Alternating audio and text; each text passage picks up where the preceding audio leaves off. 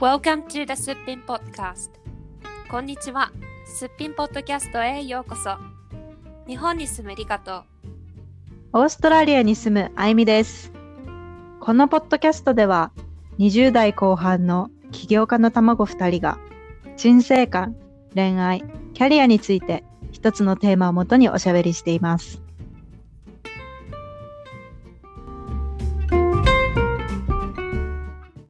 さん、こんにちは。すっぴんポッドキャスト、今週も始まりました。イエイェーイ今日はですね、あの、沖縄県の糸満市にある、えーバレトンヨガスタジオアップの代表のももさんに、えー来ていただいております。ももさんはですね、沖縄県から北海道まで全国で活躍するフィットネスインストラクターの方です。では、ももさん、お願いします。よろしくお願いします。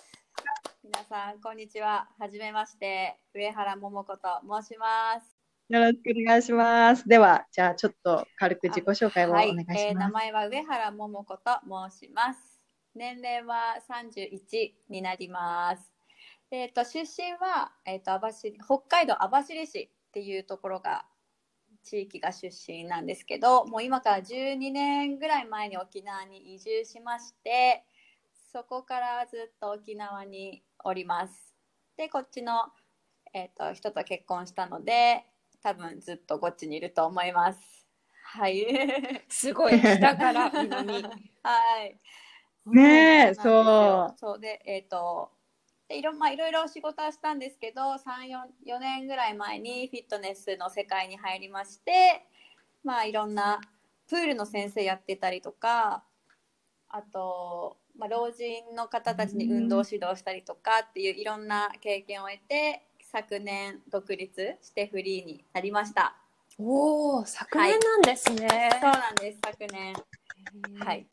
うんももさんがあの、うんフィットネスに興味を持ったきっかけって何ですか ?4、5年前ってことは、それまでもずっとフィットネスなんか運動は続けていて、で何かインストラクターになろうって思えたって感じですか、あの45年前ちょうど4年前ですね。4年前に自分の結婚式が決まったんですよ。そう。であと1年後に結婚します、だから多分5年前か。5年前に1年後結婚式をやるっていうことが決まりましてそっからやっぱ女性はダイエット始めるじゃないですかやっぱり。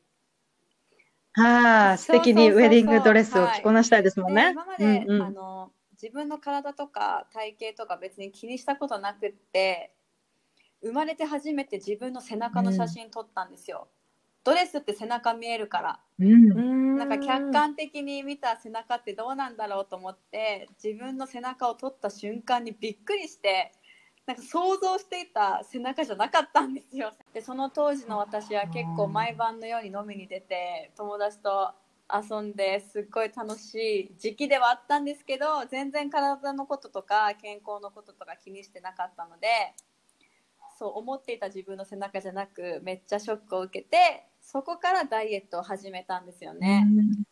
だからそれまででもね背中って確かに。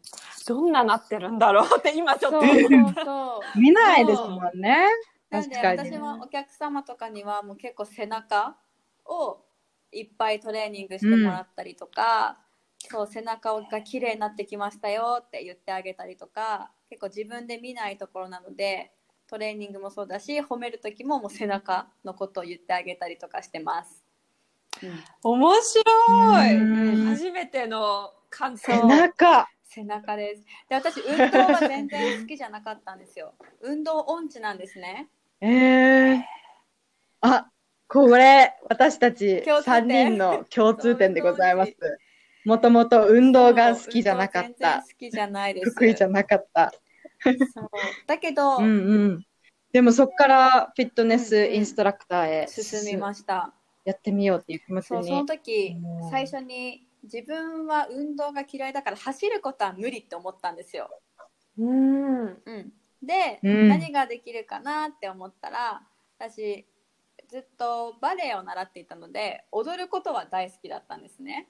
だからうん。踊る系のエクササイズだったら続けれるかもと思ってエアロビクスを始めたんですよ。おお。へえやるだけですごい楽しくてそれにはまりそしたらだんだんやっぱり体重も落ちてきたりしてくるのでちょっとずつ成果が出てくるともっと楽しくなってくるじゃないですかやっぱりこういうのって。でそこから、うん。今度はもうちょっとこう痩せるだけじゃなくてボディメイクしていこうかなっていう感じ締めるとこ締めたりお尻上げるところを上げるっていうこうボディメイクの方に目覚めてそこから筋トレを始めたっていう感じです。うん なんか、ももさんも今、ムキムキですもんね。私、想像つかないです。たるんだ背中のももさん。結構きついですバよね、バレトンって。は、うん慣れてない人はきつい。そう。めっちゃきつくて汗だくになって、もう翌日、バキバキになりました。そうそう筋肉痛に絶対なります。でもその分しっかり筋肉を使える効率のいいエクササイズなので汗もかけるし、筋トレもできるしっていうので私はもう一石三鳥くらいあると思ってますバレトンは。うんああ。でもちょっと質問してもいいですか？はいはい、バレトンってうん、何ですか？そうですよね。そうそうそう。っていうとみんなあああれねってわかると思うんですけど、バレトンって言われてもあんまパッとね、そうなんイメージがわ。かんわかんないですよね。えっ、とバレトンはですね造語なんですよ。バレエとトンあっていうぶ豚じゃないよね。豚じゃなくて豚じゃないよね。そうそう豚じゃなく英語のトーンですね。あのトーン。あ、前は70歳ぐらいの人とかにも教えてて、すごいね。えー結構自70歳分で負荷をあの選べるそう調整調整でき自分る調整できるのであきつくなーったら休んでくださいねとか言いながら自分のペースでやってもらったりしました。えー素敵。なんか長く続けられるからいいですねう。ん。なんか例えば、おばあちゃんが自分の孫を連れてきたりとかしても、うん子供もおばあちゃんも楽しめるうっていう、んうん年齢層幅広くできるエクササイズです。えー、なんかヨガと一緒で身一つでできるっていうか、ねそうそうなんです、ね内容も結構面白くて、バレエの動きだけじゃなくてフィットネスの動きとかヨガの動きも組み合わせてるエクササイズで3つのパートに分かれてるんですよね。であのフィットネスのパートは、うん。まあ、スクワットとかランジとかこういう筋トレの王道の動きが中心なので、うん。しっかり筋肉に効かせる下半身をメインでしっかり効かせるっていうパートがあったりバレエのパートはあの普通は気をつけしたらつま先まっすぐ前に向けて立つじゃないですか。気をつけピッって言われたら。うん。でもバレエはそれをうんうん。つま先外側に向けるんですよ。かかとを揃えてあつま先外側に向けて立つのでこの足を開いた状態でのエクササイズになるので普段使わない筋肉使えるんですよ。この内側の方かうんそうそうですそうです内ももとかお尻とかをメインで使えるしあと股関節周りの柔軟性もできるので、うんうん結構産後のトレーニングとかにもおすすめです。下半身にかなり効きますよね。うん。私も何回かもそうなんだ。レッスン受けて。が、そう、そうなの。すっごいね。あの、ありえないぐらいの筋肉痛になる。そうそれぐらい。そう。へー歩けなくなる。普段使わない筋肉を使ってるっていう感じですね。うんああゆみさんが筋肉痛になるんですね相当だな でも結構シンプルな動きで。ですよね。と、同じ動きを繰り返すから、1回目できなくても、あ、次、そうそうです分かっ。てきたみたいな感じで、うんちょっとコツがつかめやすいかもし12回ぐらいれない。あるので、うんその12回目、12回目にどんどん体を慣らしていく。そして追い込んでいくっていう感じです。うんうんはあの、ももさんに聞きたいんですけど、多分これ聞いてるリスナーさんは、うんうん。あの女性の方が多くて、はい。やっぱり美容面とかね、そういうの気になる方が多いと思うんですけど、なんかお家で簡単に、こう、うん。気軽にできる動きみたいなのっって一つぐらいなんか紹介していただけたりしますか、ね私おすすめなのはやっぱあのヨガでいうタダーサナ山のポーズですね。うん。もううんあれさえできればもう、どんな動きどんな体体操運動もできるトレーニングもできるのでもうふ今日も肩のトレーニングしたんですけど私。なんかもう基本はやっぱタダーサナだなって思って、うん。この立ちする、立っている姿勢です。の姿勢を？なん正しく立つっていうこあとです。の肋骨を引き上げる感じ、あの、うん。なんて言ったらいいですかね。今無意識にするとお腹って絶対ボヨーンって出るじゃないですか。多分どんな細い女優さんとかはい。モデルさんでも多分出るんですよ、ボヨーンって。それをあの、うん。引き上げるために肋骨を上にグッて上げるとそれだけでウエスト3センチぐらい細くなるの。わかりますか？確かに。ねちょっと姿勢よくして肋骨を上にグッて上げるだけで3センチ細くなるし見た目もいいし多分生き生きして見えるのでこの姿勢するだけで多分人生も得すると思うんですよね私。立ち姿が綺麗な人ってなんか、うわ素敵だなってなりますよね。なんか前,、うん。前から歩いてくる人うもん。背中がこう丸くなってる人より背筋よくかっこよく歩いてる人の方が幸せそうに見えるし同じ仕事を頼むんだったらそっちの人の方に頼みたいなって思うじゃないですか。あとやっぱり将来的に年齢重ねてくると、こう、こう背中中が丸まってくるじゃないですか、重力とともに。うん。いろんなものが下の方に、うん。下の方へに落ちてくるんですけど、こううん姿勢を正しくするっていうのをずっと続けてると、多分、しっかりと重力に負けない、その、キープ力、うん姿勢のキープ力みたいな。のが。絶対それは間違いないと思います。じゃあ普段から、えっ、と、ふ、もう背筋とかに気をつけて歩いてるんですか？意識してるんですか？そうなんか誰も見てない時でも見られてると思ってます勝手に。なんかえすごい。っていうか自意識過剰で生きてます。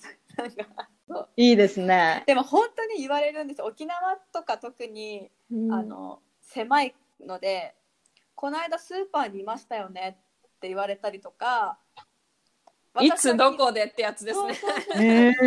私は気づいてないのにこの間どこどこいましたか？とか聞かれるんですよ。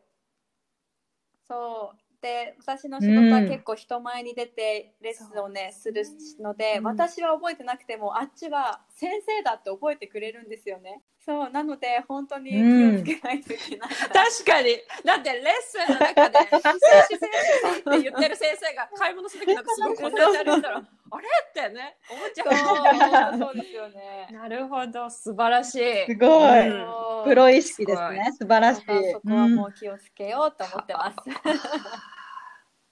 すごいな。続けるってすごい。すごいな。うん難しい。うん。うんそうですね。うん。えももさんは、あの、じゃあ、もともと運動は、じゃあもうそのうん。結婚式をきっかけに、そのダイエット目的で始めたっていうことで、その前までは特に、じゃあ、これといった運動はしてなかったんですね。はい、うんうん。うん。それで私が思ったのが、あの、運動を続けることってうん一番難しくて、一番大事なことだと思うんですよ。で、その、続けてこれた、なんか秘訣みたいなのをちょっと聞いていきたいんですけど、なんかこれをやったことで続けられるようになったみたいなことっますよてありますかえっ、とまず運動って基本嫌じゃないですか。辛いしできればやりたくないですよね。今はもう結構動かないと気持ち悪いぐらいまでになってるんですけど最初は本当に嫌だったんですよ、嫌々やってたんですよで なんでかなって思ったら、うん運動ってあの続けないと結果が出ないのでそうそこが聞くだよ。うんそうそうなんですよなんか美容室とか行くと行った時の自分と帰る時の自分ってすぐ変わるじゃないですか見た目が。うん、エステも、うん。ね、行ってすぐ帰る時にはお肌プルプルになってるなとかなんかそうですね。ワントーンあ上がったなとかすぐすぐ目に見えて結果がわかるけど運動ってそうじゃないので、うん。だから私はいつもこの今日の頑張りは3ヶ月後の自分のためにと思ってやってました。もう未来しか見てないみたいな、なるほど。そうそうそう。本当結果を求めると辛くなってくるので、なんでって今日昨日1キロ減ったのに今日1キロ戻ってるとかなるのでそう私はあれから体重測ってないです、あのダイエット決めた日からお。そう体重測ってなくてお。もう見た目だけでいこうと思ったんですよ。うん。もうこれにこの数字に一喜一憂したら気持ちがこう上下にすごい振られちゃうので、だからもう見た目だけあのうん。定期的に写真撮ってあちょっとこの辺上がってきたじゃんとか、お尻上がってきたじゃん背中の肉なくなってきたじゃんみたいなのを楽しみにやってました。へうえ。ん。なるほど。確かに女性って結構こうんううんし数字とか見える効果にうんこう執着してしまうと思うんです。ね女性っていうか多分みんうみんなだと思う。うん男性も。年齢とかも。うん。でもそのみん。年齢もね、うんそうだね、気にする見えるからね。でもその、なんか客観的に見るっていうのってすごい大事だな分と思います。同じ50キロの人でもね見た目が違うとなんかこの人絶対引き締まってる人は軽そうって思うけど、実は筋肉ついてるから体重は重いんですよね、うん。うん、筋肉って重たいので、脂肪より確かに。なんか何でできてるかですよね。あこのリンゴ一つがは 200g だとして、うん。それとじゃあチョコレートバーの 200g があって、うん食べたところでやっぱり効果は違うわけじゃないですか。だから数字は数字でも違そうというか。そう本当に質,、うん。質にシフトしていきました、私は、なるほど。うん。なんかこう、うん。運動とかを続けてると、はい。この体の軸が整ってくると、心の軸も整ってくるっていうことを聞いたことがあるんですけど、うんうんはこう続けていくうちにそのダイエットをきっかけにうんももさんが始めてからこうなんでしょうマインドの中でうん。考え方とかなんか生き方とかなんかこう内面から変わったものとかってあったりしますか？あありますよめっちゃ運動は運を動かすって書くからそうだからいいことしかないって思ってるんですよね、なるほど、面白い。確かに。確かに。そうだ。そう運を今気づきました。そう本当になんか運動を始めてからやっぱり人に褒められることも多いんですよ。あの、まあ、ちょっと痩せたねとかから始まりあちょっと姿勢良くなったとかっていう風になんかいい言葉をかけてもらったら自分はもっと気をもっとこうしたいなっていう向上心になっていくじゃないですか、今度は食事気をつけようかなとかなんかもうちょっとウエスト細くなるように頑張ってみようかなとか積み重ねていくと気持ちもどんどん上に上がっていくのでだから自分の人生も一緒にステップアップしてるような感じがします。で本当にそうなってきてるので、うん。うん、うんうん。そうだから皆さんに言いたい本当に運動は運を動かす。いやすごいねもう。名言だよ。だから名言でございます。名言でございます。名言でございます。全然関係ないように思えてもなんか勝手に自分でこう頭の中がリンクする時があって例えば友達が最近運動を始めたんですよ。そう運動を始めて自分も痩せてきたけど、うん。運動を始めた瞬間いいことがいっぱいあったっていう報告してくれたんですよ。なんかいいご縁に恵まれたとか、うん。そういいなんか引っ越しを考えてた時でその時その友達がいい物件に出会えたよとかこういう仕事の連絡が入ったよとかうん。そうそういうなんか本当にいいことをくっつけて報告してくれるようになってみんなが。うん、だからやっぱり本当に運動は運を動かすんだなって思ってます。いいですねうん。運動しよ面白い。そもそも運動が終わった後ってすごい気分いいですよね。あの、ちょっとマニアックな話になる、うんハッピーホルモンって言われてる、うんそのセロトニンがいっぱい放出されるんだって、運動した後に。だから、それの関係もありますよね。うん。で、体がやっぱり元気になりますよね。筋肉痛とかこの筋うん。階段をこう上り続けていると足疲れてくるじゃないですか。足が重くなったりとか。その時に成長ホルモンが出るので若返るからうん。もうきつい時こそ私は若返ってるなって思って頑張る。そう頑張ります。うん ああ、いいですね。そうぜひ運動しましょう。メリットだら皆け。続けましょう。そう本当にメリットだらけですうん。はい、はい。で、ここで質問です、なんですけど、うん物事にはやはりうんメリットとデメリットがありますね。なので、ちょっとうん運動を続けたことで、うん逆にデメリットはあると思いますか、っていうのを聞いてみたかったんですけど。一回あるのあるんだ。あなんかるんだ。肩と膝を痛めたことがあってそうやっぱり怪我？やり方間違えると怪我につながるっていうのがやっぱどうしてもメリットかなと思うので、うん、あの最初は本当お金かかってもいいからちゃんとトレーナーさんつけたりとかプロの人に見てもらってちゃんと指導を受けて自己流に入った方がいいかなと思います、うん。私自己流から始めたので。私も最初、ジムに通い始めた時も、なんか、え、お金払って、なんかお願いするのもなとか、うんうん。なんか私全然運動できないのに、ちょっとこれで払ってうんやってもらうのもなんか恥ずかしいなとか思ってたんですけど、やっぱり見てもらった方がうんあのうん。うん効率がいいですよね、うん。筋トレ、うん怪我も防げるんですけど、もちろん筋肉をつけるっていう面でも、やっぱり見てもらった方が、ねうん。かなり効果が上がりますそう本当に。そうなの、せっかくお金払ってもうジムにもお金払ってるんだからやっぱ結果をね出したいと思うしそのためにはやっぱりちょっと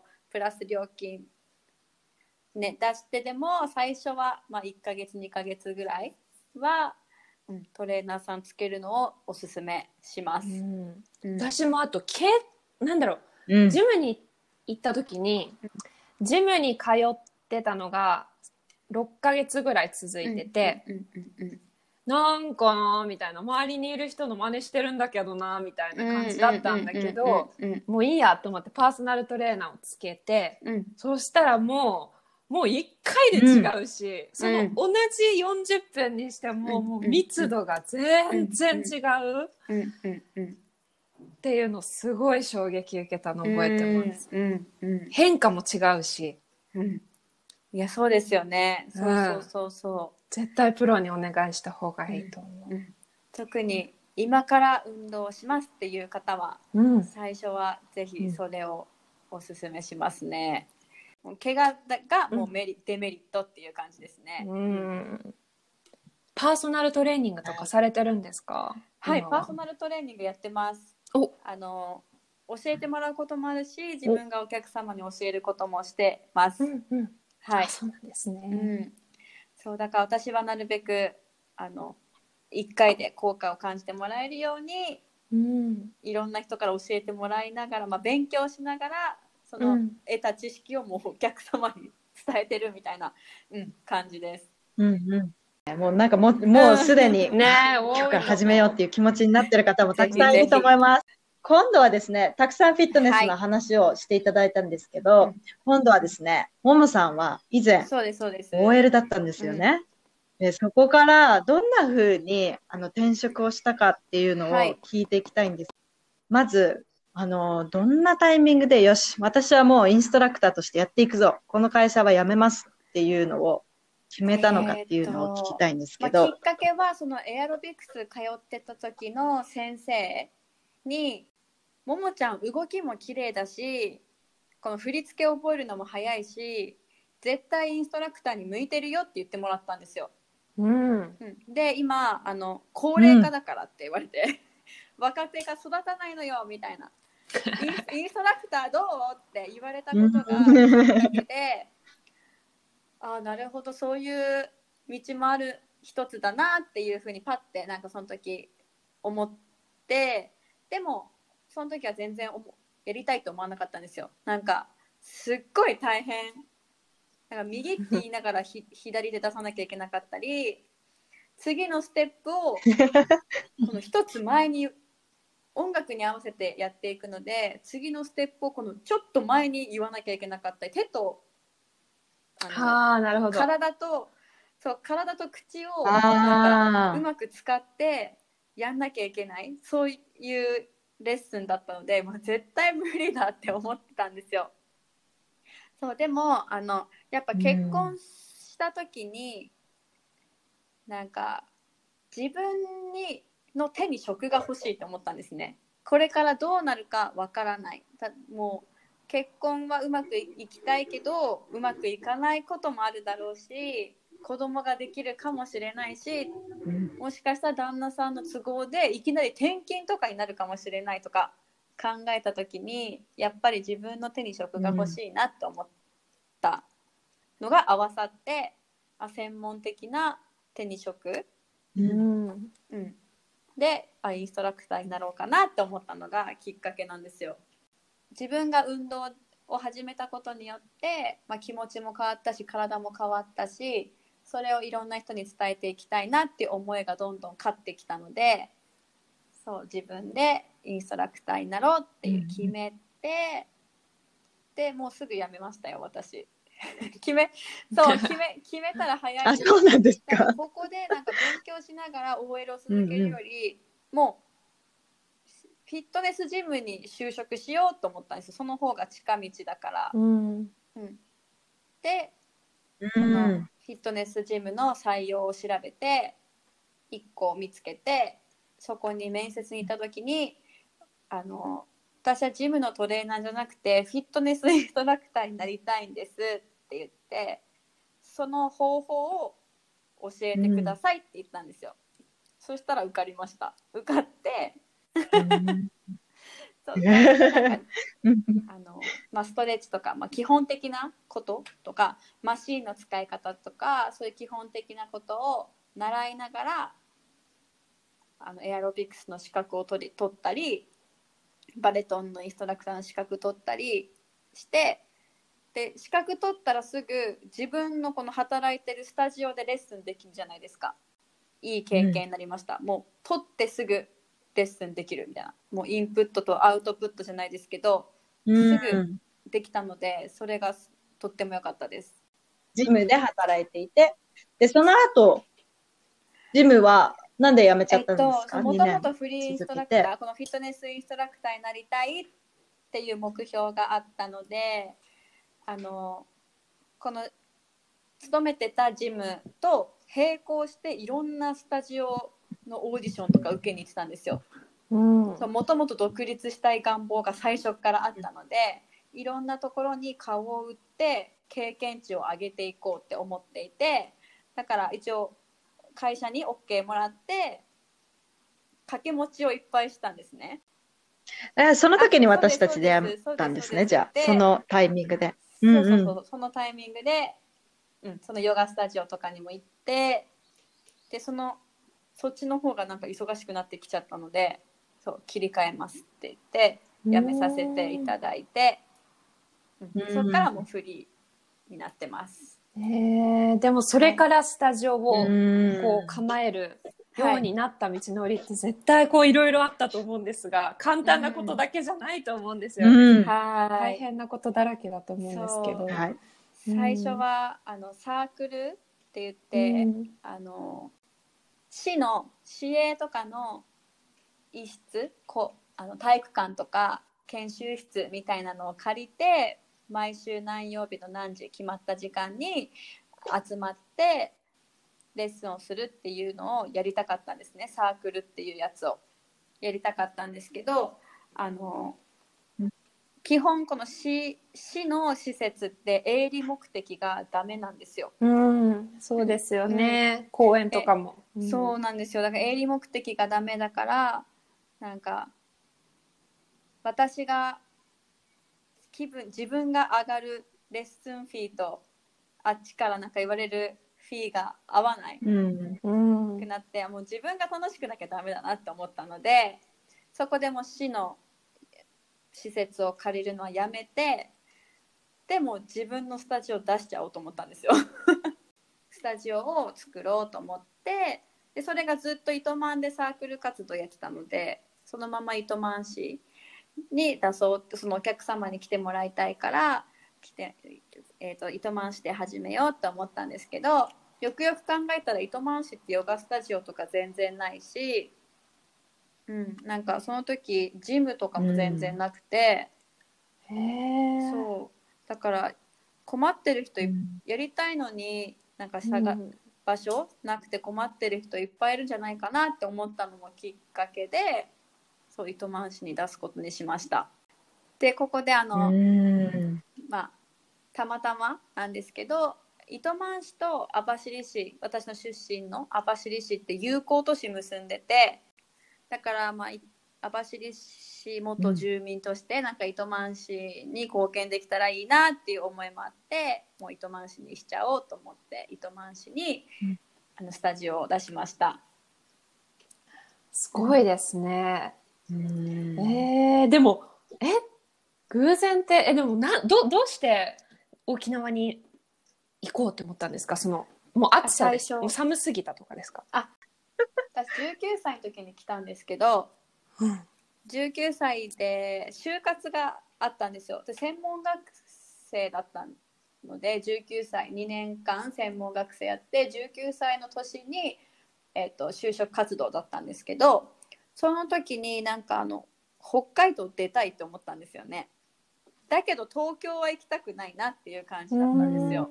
都会すぎるのは私には向いてないなとか思っててその時にあのでその中学生の時に糸満市とこの網走市の交流会に参加したことがあって一回沖縄来てるんですよ。中学生の時へでその時の、まあ、カルチャーショックっていうか同じ日本なのに言葉もち違うし食べ物も全然違うしってなんか中学生ながらにカルチャーショックがあって。そんな違うんだ。うん。えそうそれを思い出してあなんか沖縄行ったら楽しそうと思って沖縄に就職しにしたんですよね。ーなるほど。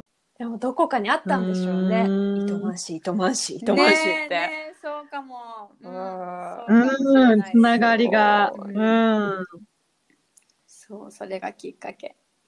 いやーもう多分糸満市の人たちもすごいね多分ももさんが来たことによってこう運動を始めるきっかけになった人もたくさん出てきたと思いますし沖縄って結構車社会なんですよ。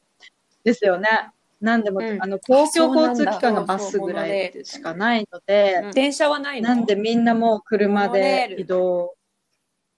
モノレールがあるんだけど、すごいね、距離はそんなにカバーできてなくて、うんもう那覇市内うんの都会中心の方だけだから、全。然人が乗らなくって、うんそういうのですごいね、肥満とか、その生活習慣病がね、うんやっぱり問題になってきていたので、ね、運動習慣を広めてくれる人がいたらすごい。ねそうそうそうそう、ねそれ沖縄県民助助かるんじゃないかなたらいいと思いなと思ってます。うん。スポーツジムと契約をしてレッスンさせていただくのと、自分のスタジオにお客さんが来てくれてレッスンをするのとでは、なんか同じことをやるにしても全然違います。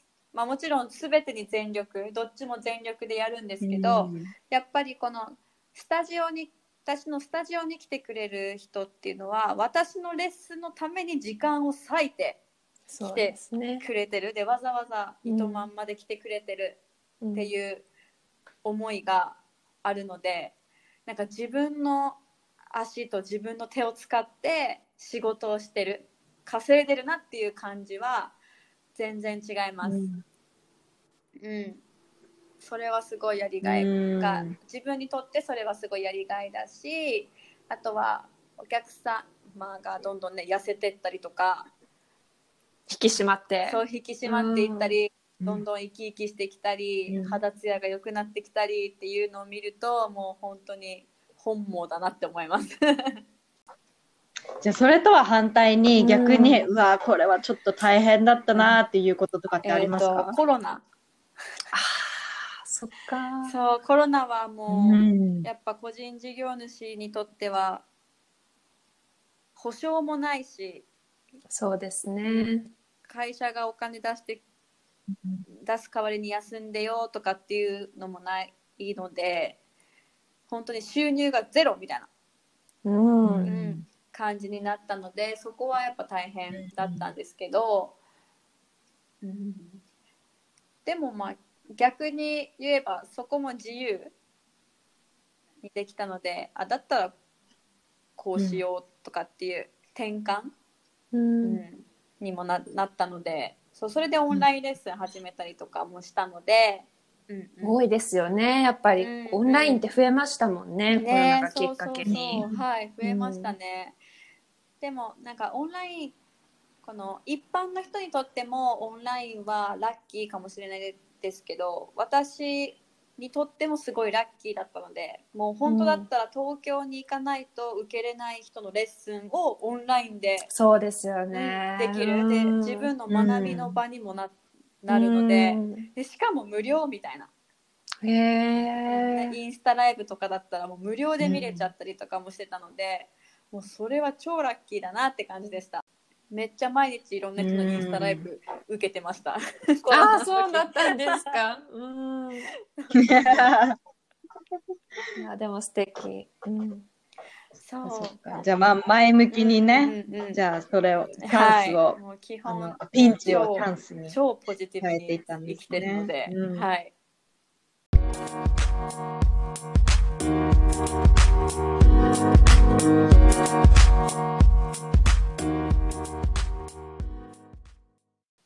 うん。えっと、今回からちょっとゲストの方に、えー必ず聞いていこうっていうあの質問を私たち決めたんですけど、ああそうなんですか？えー、嬉しい。そうなんです。ももさんが最初の、はあの質問なんですけど、うん。あの、うん。すっぴん、このポッドキャストのタイトルがすっぴんっていうことで、このありのままの自分っていうもの、ありのままの意見とかそういうものをテーマにやってるんですけど、ももさんが、うん。あの、自分らしくいられる瞬間、すっぴんモーメントは、えー一日のうちでどんな時ですか？もしくは一日じゃなくても、あの、生活の中で自分らしくいられる瞬間みたいなのがあればください。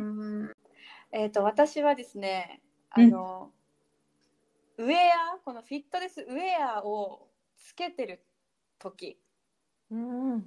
まあ、私はずっとフィットネスインストラクターとして生きていきたいなって思っているので、うん、それがなんか自分らしくいれいそれを自分らしくしたいんですよね逆になんかだらけてるのを多分すっぴんっていうのかもしれないんですけど、じゃなくてもうすっぴんの瞬間はもう仕事モードの時にでいたいんですよ希望は。そうなのでまあフィットネスウェアを着てる間はもう自分らしくいられるかなって思います。逆に脱ぐとあのやばいです。ちょっとなんか語弊があるじゃないですかそれだったら。脱ぐとやばいそう逆に超やばダラダラしちゃうので超ダラダラしちゃうので。うんうんうん。まあでもねオンオフがあっていいんじゃないでしょうか、そうなんでオフのすっぴんじゃなくてなんかオンをすっぴんにしていきたいって思います、なるほど。ウェアを着てる時、うんそうウェアを着てる時です。ました。どこに行くにもこの格好なんで。金融金融公庫とかはいはいそういうなんかちょっと硬い場所にもウェアで行っちゃうので、レギンスに。そうそう。本当に本当にそうなんですこれが私の清掃です。仕事の合間に行くとそれが清掃になっちゃうので。はい、ありがとうございます。ではですね、最後に、ももさんのあの今後の目標、ビジョンがあれば教えてください。これはもう結構聞かれたら絶対これを言うようにしてるんですけど私は沖縄のフィットネス界を引っ張る存在になりたいんです、まあ、運動といえばあのバレトンだよねとかもう今からダイエットしたいって思う方はバレトンとか私のスタジオのこととかを思い出してもらえるようにしていきたいそうそれが目標です。沖縄県のフィットネスを引っ張る、はい。沖縄県の健康を守ってくださってありがとうございます。沖縄人だもんね誰？今からです。そうそうそう。はい。では、じゃあ、はい。ももさん、今やってる活動とかってあれば、皆さん、うん。えーあのね、うんももさんどういうふにて人も。したら探せるかな、うん。あの、リーチアウトできるかなって、絶対いると思います。なので、ちょはいっと詳細を教えていただければと思い県ます。内にいる方に向けてなんですけど、まあ、糸満市の西崎6丁目に、えー、とバレトンヨガスタジオアップっていうスタジオをあのがありますそこに来ていただくと、まあ、私のフィ、えー、とパーソナルトレーニングだったりバレトンだったりヨガっていうのが受けられるので、えー、と調べたら Google とかであの糸満パーソナルとかって調べたら多分すぐ出てきます。あとスタジオアップっていう入れても、はい、すぐ出てくるので、そういうので調べていただければと思います。はい。で、まあ、沖縄県内外の方に向けてなんですけど、オンラインサロンやってます。オンラインサロンは、インスタグラムの特別アカウント、このお支払いいただいてる人にしか入れないアカウントを作っておりまして、そこであのオンラインサロンをやってます。このオンラインサロンがすごくって、フードエクササイズプラスっていう名前なんですけど、私はエクササイズ担当なんですね。で、もう一人フード担当のあの私の大親友の子がいまして、この子は、うん、とフードコーディネーターであり、オーガニックマイスターなんですよ。なので、体にいい食事を、うんあののレシピとか作り方とかおすすめ調味料とかスーパーで食材買う時こういうところ気をつけた方がいいよとかこういう調味料選んでくださいとかそういうところまでうんすごい丁寧に教えてくれる子がやっていまして私は週に2回ヨガとバレトンを教えていてその子は週に2回自分のオリジナルレシピをインスタライブで発信してくれてるのでなので週4回の、まあ、それぞれのレッスンを月額3300円で見れるんですよ。うんうん、うんめちゃくちゃお得にやってい得ですね。るので、まあ、それはうん私あそれはですねインスタグラムのアカウントフードフードマーク。はい。はい、アットマークフードエクササイズプラスって入れると出てきます。全部ローマ字であの、ん。やってく、えーっと入力していただけると出てきますし、あと私もインスタグラムをやっているので、そういうレッスン情報とか、こういうオンラインサロンの情報とかっていうのを全部自分のアカウントでも発信してます。私のアカウントも最後にお伝えしていいですか？もちろんでございます。はい。ねアットマーク、MOMO アンダーバー、はい AO アンダーバー、UP のアップで出てきます。はい、ありがとうございます。はい、ありがとうございます。素敵なね、時間を。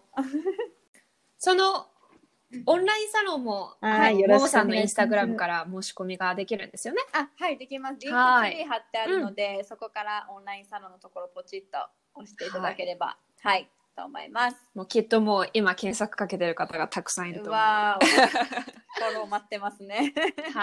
い。はい。では、ありがとうございました。また来週皆さんお会いしましょう。